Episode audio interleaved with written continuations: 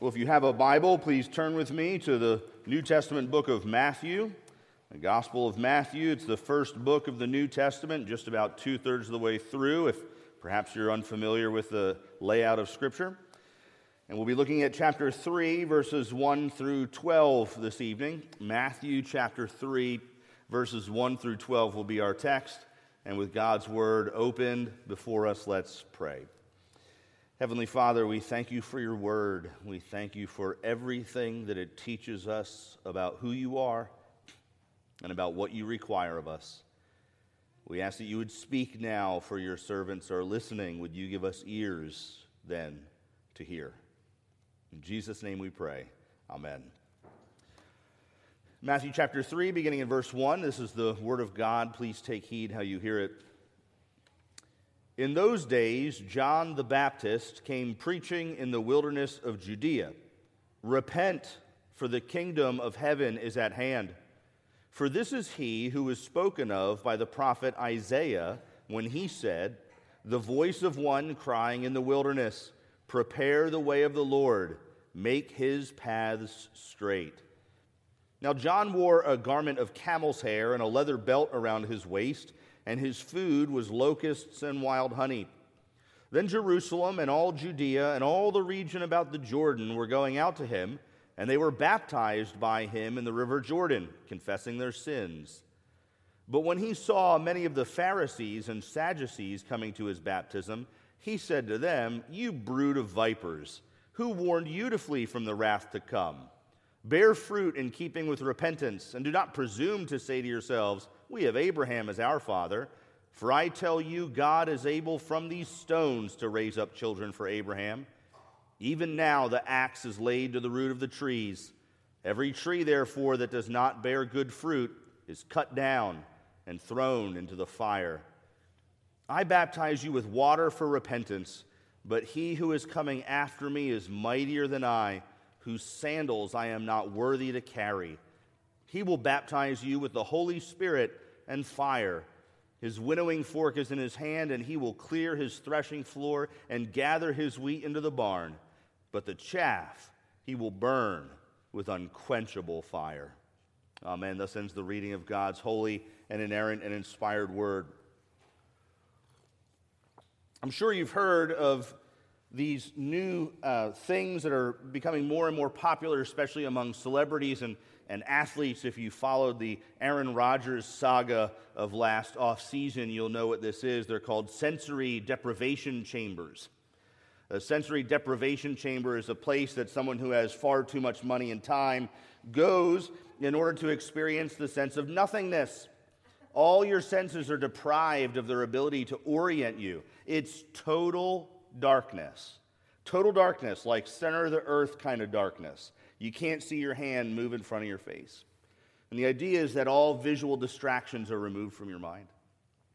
Total silence.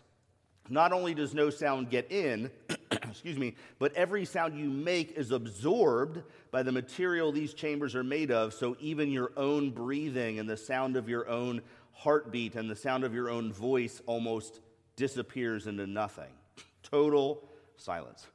They even make sensory deprivation chambers where you float.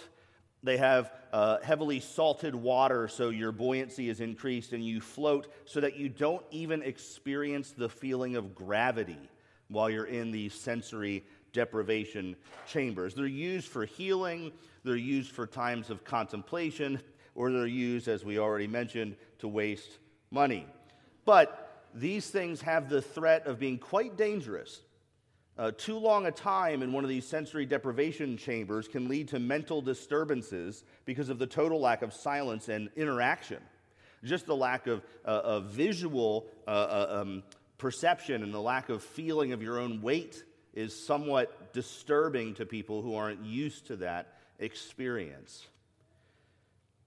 Now, when we find John the Baptist here preaching repentance in Matthew chapter 3, especially in verse 2, we're sort of entering into a sensory deprivation chamber that Israel has been in for some 400 years. Total silence from the Lord, no vision. They've had no glimpse of God, no word, no taste of manna from heaven, no experience of the nearness of God with his people. You'll recall that some 600 years earlier, the Spirit of the Lord, the glory of God, departed from the temple in Ezekiel's chapters 10 and 11. They've had nothing of God, not a peep in 400 years, total silence. The people of God had been in a sort of sensory deprivation chamber all those years. 400 years, not dissimilar to Israel in Egypt, is it? As we've been looking at the book of Exodus in the morning. And similarly, again, right before God decides to effect the redemption of his people, as he's about to do through Christ, he sets ablaze a man's heart to proclaim the truth of who God is and of how far we are from him. This is God's pattern in redemptive history. As the people grow farther and farther distant from the Lord, as their hearts harden under the darkness and silence of sensory deprivation, God sets ablaze a man as a prophet to go to his people to proclaim to them who God is and what he requires of those who would seek him. Moses was chosen to prepare the way for the coming Exodus, and now, uh, excuse me, John the Baptist here in Matthew is doing much the same thing. We're, we are not in a sensory deprivation chamber in the 21st century, are we? And I'm not even referring to social media and cell phones and computer screens and televisions and advertisements and so forth. I mean, God has not been silent for the last 400 years. In fact, I would suggest that God has never spoken as much as he has in the past 2,000 years because every time we open this book, we hear his voice. God speaks to us every day and every day we can hear his voice if we're listening. If we're listening. And so the question for us to ask ourselves this evening is this Am I listening as God speaks to me? Do I hear, and perhaps more importantly, do I heed his message? Our text this evening, we see John the Baptist is preaching a particular message, and it's a message designed to prepare the way for the coming king. John the Baptist is preaching a message of preparation. Make way for the coming king, make straight his paths in the wilderness, he says. And his message for us is threefold. And each element of his message is part of the preparatory work he was sent to do. And I want us to consider these three points as a sort of outline for us. These three points are an outline for what it means for us to prepare our hearts for the King of Kings. How do we prepare our hearts for the King of Kings? How do we make straight the paths in our hearts for Christ? Hearts, I want to show you, are prepared for the Lord, first of all, by speaking clearly about sin. Hearts are prepared for the Lord by speaking clearly about sin. Secondly, hearts are prepared for the Lord by warning against false conversions. Hearts are prepared for the Lord by warning against false conversions. And then lastly, hearts are prepared for the Lord by pointing men and women to Christ alone. Hearts are prepared for the Lord by pointing men and women to Christ alone. Firstly, we see John speaking clearly about sin. Now, there's a little bit of background we need to deal with here. It tells us in verse 3, chapter 1, when John's message takes place. It says, in those days. In those days. Now, we could take that sort of uh, uh, simply to say in the days before Jesus' ministry, in the days when after Herod was killing the children and Jesus and his family returned to Nazareth, uh, in those days, really, we understand about 25 to possibly 30 years has passed between the birth story and the baptism of Jesus. And so perhaps Matthew is simply saying, in the days before leading up to Jesus' earthly ministry, but something else is actually going on here. The days that Matthew is speaking of are the end of the Old Testament era and the inauguration of the new covenant reality. Uh, John the Baptist serves as the end of the Old Testament era. This is kind of an interesting thing for us to think about for a minute. When we read our Gospels, which occur on the right hand side of this page in our Bibles that says the New Testament, Every word of the Gospels leading up to the crucifixion and resurrection of Christ is Old Testament material. Jesus inaugurates the new covenant at the Lord's Supper, at the inauguration of the Lord's Supper. He says, This is the new covenant in my blood. And it's as his blood is poured out on the cross and his death and burial and resurrection that the new covenant is made a reality for the people of God. Everything leading up to that is Old Testament material. And so John marks the end of the Old Testament era as the last prophet. In these days, Matthew says, in the last days of the Old Covenant, which overlap perfectly with the inauguration of the new covenant in Christ Jesus. And so in these last days, what we're seeing is that there, in these days, as John refer, or Matthew refers to them here in Matthew chapter 3, we see that the end of the Old Testament is upon us and the beginning of the new, of the end times, the last days, the inaugurated last days in Jesus Christ are upon us. And so John marks the end of the prophetic promises of the coming Messiah. All of the Old Testament material leading up to John reciting here, quoting here from Isaiah chapter 6, or Isaiah chapter 40, excuse me, is about the coming Messiah. And yet now in Jesus, he's no longer the coming Messiah, he's the here Messiah. And so the time is changing for the people of God. No longer are we awaiting, now we are experiencing the reality of Christ. Likewise, in these days, in those days, marks the end of the period of silence. Jesus will spend the next three years speaking boldly and preaching boldly the kingdom of heaven. And following him for some 30 to 60 years, the apostles of the New Testament will continue to proclaim the word of God verbally and inscripturate that word in the Bible for us. And so it's the end of the period of silence. It's upon us here in Matthew chapter 3. For 400 years, there had been no voice in Israel, no preaching of repentance, no preaching about God. There was plenty of religion in those days, wasn't there? The Pharisees and Sadducees are right here with us in verse 7. The religious leaders of the day, they were around. There was plenty of religion going on, but there was no prophetic voice proclaiming the realities of sin and the need for repentance. No one magnifying the Messiah and giving all glory to God. And yet, that's exactly what the church needs, isn't it? The church needs the proclamation of the kingdom of God. It needs to be reminded of the seriousness of sin and the need to repent. It needs for men to proclaim the excellencies of Christ and to point to Him alone as the way for salvation. It's what the church in Jesus' day needed, and it's what we need today. And this is the message of John the Baptist sin and repentance. Repent, he says in verse 2. Very simply, repent, for the kingdom of heaven is at hand. That's his message for the church. I'm sure you've noticed that this is the exact same message that Jesus preaches in chapter 4, verse 19. We'll get here shortly, but after Jesus' wilderness temptation, and he begins to uh, call his first disciples, it tells us that he, excuse me, chapter 4, verse 17, from that time, Jesus began to preach, saying, Here it is, repent, for the kingdom of heaven is at hand. It's the exact same message. This is very important for us to see for two reasons. Number one, we're meant to see the continuity between John's preaching and Jesus' preaching. If John marks the end of the old covenant era and Jesus marks the beginning of the new, it's noteworthy that they're saying the same exact thing, isn't it?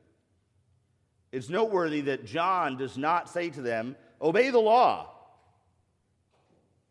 Rather, he says, Repent, for the kingdom of heaven is at hand.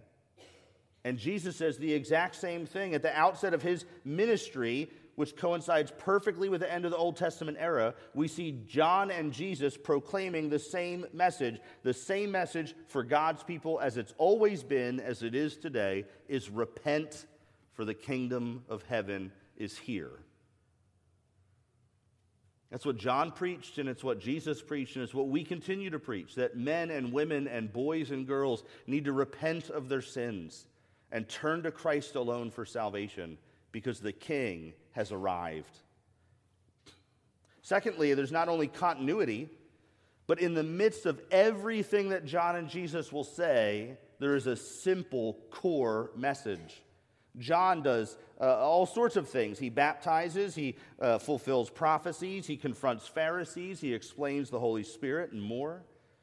Jesus likewise will preach about judgment, about charity, about lust, about anger, about forgiveness, and a host of other significant topics. But at the core of both of their messages is the simple refrain repent, for the kingdom of heaven, or the kingdom of God, as it's referred to in Luke and John's gospel especially, is at hand. Now, do you hear the urgency in their message? Can you hear the urgency in the message of John the Baptist? Repent. Why? Because it's here now. There's an immediacy to John's message.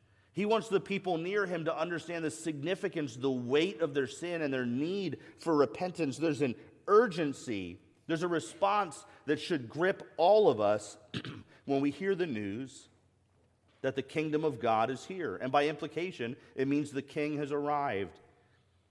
Many of you, I'm sure, have had the experience of a high ranking person in your company coming for a visit, the CEO perhaps, or the principal, or the, or the chief resident, or something like that. And you know that there's a rush of activity to get everything ready for their visit, to get everything in order for their arrival, to be prepared for the visit. For the visit. And John wants us to be prepared for the visit of the king, and the order of the day is simple it's repent. That's what John tells the people to do. Well, what do we mean by repent? I think there's a few common misconceptions that we need to address and, and then a very simple explanation of what it means to repent. Many of you have heard me say this before. My favorite question in the Westminster Shorter Catechism is question 87 What is repentance unto life? Repentance unto life is when a sinner, out of a true sense of his sin and an apprehension of the mercy of God in Christ Jesus, doth with grief and hatred for his sin turn from it unto God with full purpose of and endeavor after new obedience. That's a really rich answer that we don't have the time to go into all the details of, but there's a few very important things that we must take note of. Repentance unto life, repentance unto life is a saving grace. In other words, where does it come from? It comes from God. The ability even to repent comes from God. It's a saving grace from God that we're even able to do so. Do so. Jesus tells Nicodemus, unless you're born again, you can't even see the kingdom of heaven, let alone desire it, let alone repent and turn unto the king of it. Which is why one of the major tenets of the Reformed faith is that regeneration precedes faith, isn't it? We have to be born again, made alive, given the Spirit in order to even enable us to turn from our sin unto God. But the Catechism tells us that repentance is a saving grace whereby a sinner, well, who's that? That's all of us, isn't it? But it's not just a sinner who knows they're a sinner, it's a sinner who experiences the true sense of his sin. The weightiness of his sin rests upon his heart and upon his shoulders. He knows not only that he's a sinner, but that God is so holy that his sin is so foul before the Lord. Now, if that was all it said, a sinner out of a true sense of his sin, well, that might make legalists of us all, wouldn't it? What I need to do is I need to fight my sin by doing more good things. That's how I'm going to get to heaven. I'm going to repent by turning from my sin to the law. I'm going to turn from my sin to a pattern of behavior. I'm going to turn from my sin to a new way of living. But the confession or the catechism doesn't say that. It says, with a true sense of his sin and an apprehension of the mercy of God in Christ Jesus. That's the gospel. Now, if that's all it said, we'd be a bunch of antinomians, wouldn't we? Oh, the mercy of God, the mercy of God. Where sin abounds, grace abounds all the more. But rather, the Catechism says we know that we're gross sinners in need of a Savior and that God has made a way for us in His Son, Jesus Christ. And it holds both of them together, both of them together, not in tension, but as bedfellows together, a hatred for sin and an apprehension of God's mercy. When a sinner, out of a true sense of his sin and an apprehension of the mercy of God in Christ Jesus, doth with grief and hatred for his sin, not grief and hatred over the consequences of his sin, not disliking the difficulty that sin creates in his or her life, not disliking the embarrassment that getting caught sin makes them feel, but real grief before God and true hatred for their sin, the way that God hates sin, doth turn from it Oh, that's repentance. We've been told how many times that repentance is turning away from sin. No, it's not. Do you know how many degrees there are in a circle? 360. Well, if God is up here at zero or 360, however you prefer it, and sin is down here at 180, there are literally 340, uh, 358 degrees to which you could turn that aren't zero. Repentance is not turning from 180 to 90, or I guess that's your 270, isn't it? Or from 180 to 90 over here. Repentance is turning from your sin unto God. There's a full purpose of an endeavor after new obedience, aiming your life, targeting your life and your life toward God. That's what repentance is. And when John says repent, he's telling us not to turn from our sin to something not as bad as that sin, or even to the law, but unto God. Repent, for the kingdom is here. Who's the king of the kingdom? That's Christ. And he's saying, turn from your sin to Christ Jesus. That's the only way for your heart to be prepared for the King. Plenty of people, by their own efforts, turn from bad habits and sin unto something better. AA does this for people. Give up your alcohol uh, addiction and stop drinking. That's not turning unto Christ, that's turning away from sin. And sometimes we think that's good enough. I heard the story one time. We all know the boy who cried wolf, right? Story of the boy who cried wolf. He's out watching the, the town folks' sheep in the field, and he's bored one night. And so he cries, Wolf, wolf. And all the townspeople rush out to see what's going on, and they find out that he's lying, and so they get mad and they go back to their business. And then several hours pass, and he's bored again, and he cries out, Wolf, wolf. And all the townspeople come running to protect the sheep, and they all bring their weapons to protect the sheep, and it turns out he was lying again. Well, then the third time, when the wolf actually shows up and the boy cries, Wolf, what happens? No one believes him. And what are children told that the moral of that story is? Never tell a lie. Well, I heard someone once say, No, it's not. The moral of that story is never tell the same lie three times. That's not repentance. That's simply stopping doing things that are unwise and foolish and bad for you. And we can do that plenty of times of our own effort. But repentance unto life Repentance unto life, prepare your heart for the Lord. Repentance unto Jesus Christ is a turning from sin unto God with full purpose of an endeavor after new obedience because we hate our sin like he does, but because we love Jesus Christ. That's repentance. This is what John is preaching. He's telling the people that they're sinners, he's telling them that they need to repent, and that implies sin. And so, what we need to prepare our hearts for Jesus is a real, clear proclamation about the reality of sin and of repentance. But John doesn't just prepare the way for Jesus or for sinners, excuse me, he doesn't just prepare the way for Jesus by preaching repentance and baptizing people in the Jordan River. He also warns against false conversion. Notice in verses 7 through 10, he speaks to the religious leaders of the day. All these religious types who love the rituals and traditions of religiosity, the Pharisees and Sadducees who love to have the place of prominence at feasts and wear the long robes with the tassels and the vestments and all of those things. And he speaks to them. They love to be seen doing religious things and to gain attention.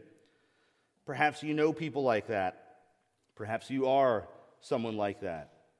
You go to every worship service, every Bible study, every event. You volunteer to wash the dishes and to take out the trash and to chaperone youth events. And none of it's because you love the Lord or you love hearing His word or you love serving people, but because you love to be seen loving the Lord and hearing His word and serving His people. And that's what religion provides us. And that's what the Pharisees and Sadducees were known for. They love the position, positions of prominence and they loved the applause. And you can imagine how much they would have loved to hear all of their followers say, Oh, look at Rabbi Benjamin having water poured over his head. Isn't he so repentant? And John speaks directly to this false conversion approach to repentance and forgiveness. He calls them a brood of vipers. Now, that term's associated with Satan, isn't it? To be called a snake in Scripture is not a, a, a compliment. And so John says to these brood of vipers that uh, their heart's intent is far from God. You presume to say to yourselves, We have Abraham as our father, he says in verse 9. They're relying on their religion, they're relying on their ethnic heritage, they're relying on their circumcision. They're not actually turning unto the living God in repentance, are they? That's important for us to know that this particular ritual that John was doing here, this baptism in the river of the Jordan, would have scandalized the Pharisees and Sadducees. Baptism was a ritual reserved for Gentiles who were coming into the Jewish religion. They had to be baptized publicly to demonstrate their awareness of their sin and need for cleansing.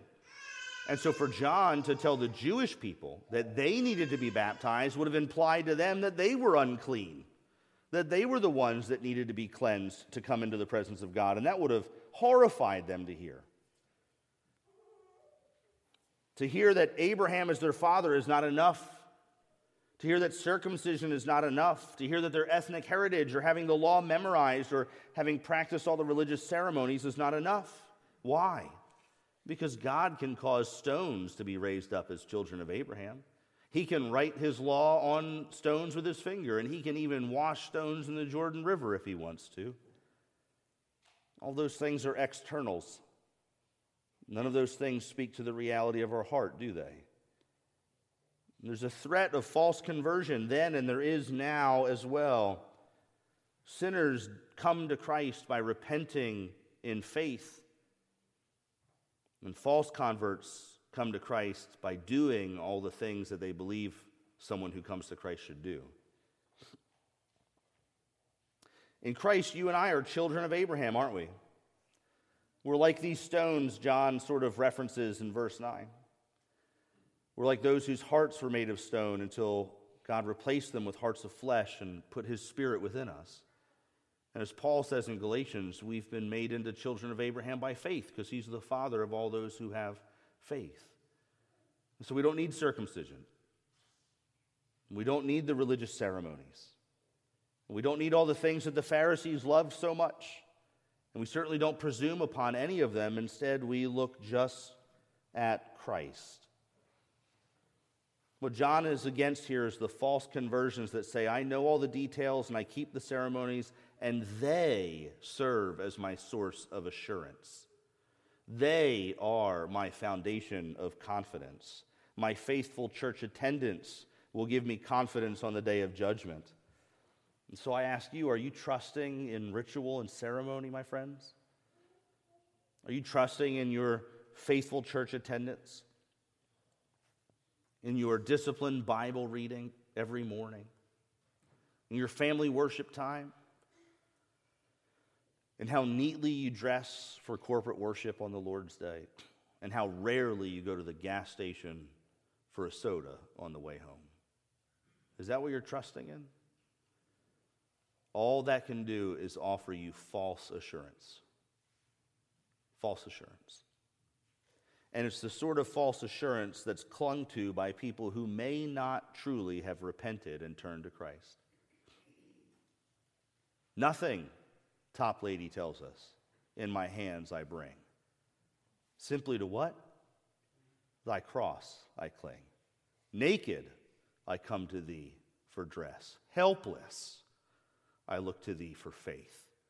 Foul I to the fountain fly, the fountain of Christ's blood. Wash me, Savior, or I die. There's nothing about external religiosity in those words, are there? and there's nothing about them in John's message here. Don't miss the urgency in John's message.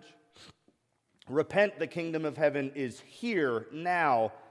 Repent because every tree that does not bear fruit, the axe is already laid to its root, and it's good for nothing but to be thrown into the fire. John, his message is urgent. The axe is already laid to the root of the tree. They are only fit to be burned up. John is asking us the question Do we think so little about the judgment of God that we mock him while he calls us to repentance? Look at what he says about Christ in verse 12. His winnowing fork is in his hand. He will clear his threshing floor and gather his wheat, that's the good stuff, into the barn. But the chaff will be burned with unquenchable fire. He says that in the context of his message to repent. How little, how little must we think of the judgment of God to hear his call to repentance and yet do nothing. John does not mince his words at all. He is very clear. Do you know what awaits us the other side of this life? The throne of Jesus Christ. And on the one hand, his wheat will be gathered in, stored forever in his barn in glory. And everything else, everyone else, is like chaff to be burned up with unquenchable fire. How little must we regard the holiness of God to hear his call to repentance and yet do nothing? Do you know what we need to prepare our hearts for the Lord, to make straight the paths in our hearts? We need to talk clearly about sin. And we need to warn ourselves and be warned against false conversion. Many will say to me on that day, Lord, Lord, look at my M'Cheyne reading plan. Lord, Lord, look at my church attendance roster. Lord, Lord, look at my tax return. Every year for the last 55 years, 10% without fail.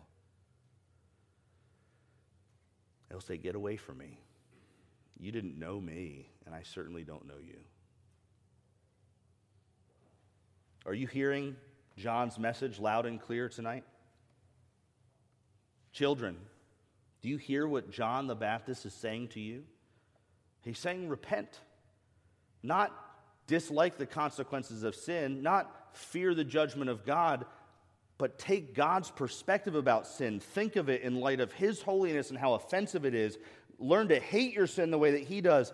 But more than that, to love Jesus Christ, the mercy of God made manifest to us in the person of Jesus Christ. And turn from our sin to Him, not away from our sin to something more neutral, but away from our sin to Him with full purpose of and endeavor after new obedience, walking in a manner worthy of our calling, living lives that are fully pleasing to Him, bearing fruit, as John says, and increasing in our knowledge of God, as Paul says in Colossians.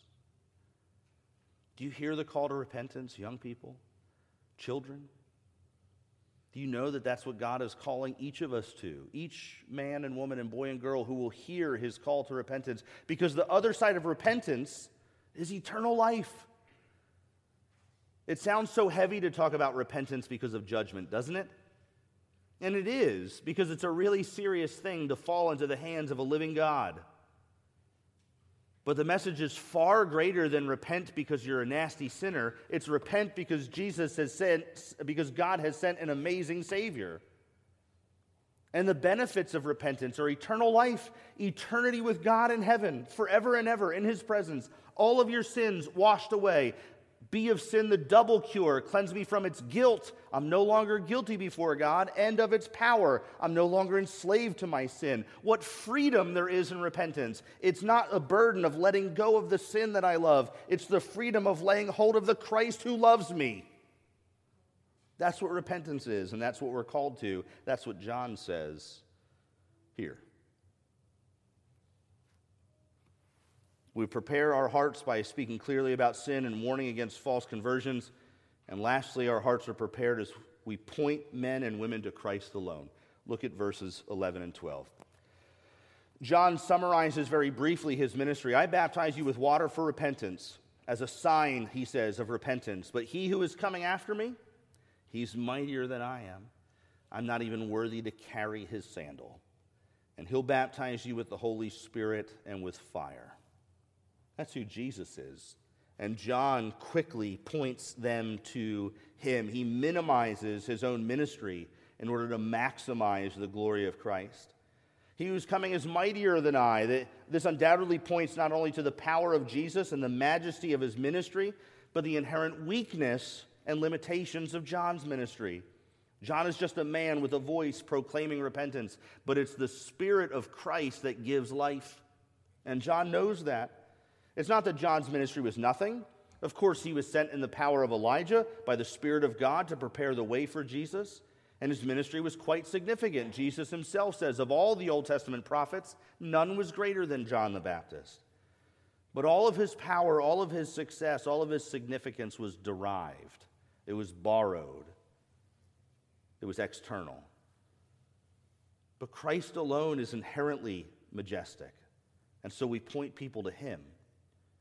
Christ alone is king, so we tell people about his rule. Christ alone offers forgiveness, so we send people humbly before his feet. Christ alone is our teacher, so we simply explain the things that he taught. And Christ alone is our Savior, so we help people find him. Far too many pastors today want to magnify themselves, to show off their great knowledge, to dress in a way that captures attention, to speak in a way that gains recognition. What does John say in John 3:30? I must decrease and he must increase. What does Paul say in 1 Corinthians chapter 1? For Christ did not send me to baptize, but simply to preach the gospel, and not with words of eloquent wisdom, lest the cross be emptied of its power.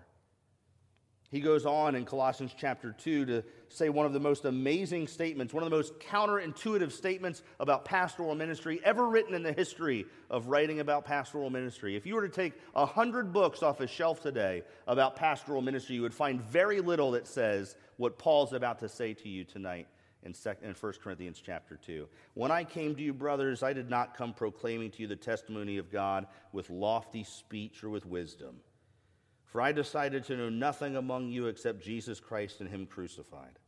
And I was with you in weakness and in fear and much trembling, and my speech and my message were not in plausible words of wisdom, but in demonstration of the Spirit and of power, so that your faith might not rest in the wisdom of men, but in the power of God. Beware, my friends, of anyone who wants to make a name for himself and not a name for Christ in his church. Beware of anyone who shows off his linguistic or theological chops for his reputation's sake and doesn't show off Christ to you. Beware of anyone who desires to be known rather than desiring that Christ alone be known among you. Sinclair Ferguson, who's one of the greatest theologians of the last hundred years, one of the greatest pastors and preachers and teachers of our generation, is written countless books and spoken at countless conferences and pastored uh, wonderful churches around, even in our denomination, over the last 40 years. He's now semi retired, and he serves as the stated evening preacher at a little tiny church plant in Glasgow. And when asked why he took that position, speaking of his senior minister who is half his age, he said, So I could give my pastor a break sometimes. What humility. In this interview I listened to with Sinclair Ferguson, he used the phrase, when I am gone and happily forgotten. And I thought, who's going to forget Sinclair Ferguson? My friends, that's the posture we should all take about life and all men should take about ministry. When I'm dead and happily forgotten, and the only people who remember my name are those with whom I share some DNA, remember Christ, because he's all that matters. We prepare men's hearts and women's hearts for Christ by magnifying him, by pointing to Christ alone. Because he alone deserves all the glory. He alone deserves center stage. We ministers and preachers and prophets of old are simply supporting cast wearing black robes so we can move around on stage without being noticed. John says, I can't even carry a sandal. He alone has the Holy Spirit. He brings fire and judgment. I'm just the messenger. I'm just the messenger. Ask yourself a question as we enter into this season of pastoral search at Christ Covenant Church. Are we looking for a man or are we looking for Christ? Are we looking for a man who speaks well and who gets our affections all riled up or are we looking for someone who presents Christ to us faithfully, pointing us to Him week by week, sermon by sermon? He alone deserves our attention. He alone has saved us. His gospel alone brings life. His forgiveness alone grants assurance of our eternal state. We need Christ here. And we need to look for someone and pray for someone who points us just to Christ, simply to Christ. Well, the church is made up of all kinds, isn't it? And it's unquestionable that in these last days there will be true and there will be false converts in the church. Many of them will be remarkably similar to one another. faithful attenders at worship, faithfully tithing, faithful in their marriage, kind to their children, avoiding the excesses of Christian liberty, charitable and hospitable. But the tares look a lot like wheat until it's all grown up. And all fish like good fish look like good fish when they're still in the net. To which group do you belong? Has your heart been prepared to receive her king? Have you dealt seriously with the weight of your own sin and the judgment it deserves? Have you reconciled your life with your confession of faith? Do they align? Are you bearing fruit in keeping with repentance? And is Christ magnified in your heart above all things? My friends, I pray that he is. I pray that he is. If John, the last and greatest prophet, could say, I am unworthy to even untie his sandal, how do you think we ought to approach the living God? In humility, in repentance, by faith. Let's pray. Heavenly Father, we thank you for your word. Would you grant each person here true repentance by your saving grace, that we might hate our sin, love our Savior, and turn from the former to the latter, that we might experience eternal life in Him alone. Amen.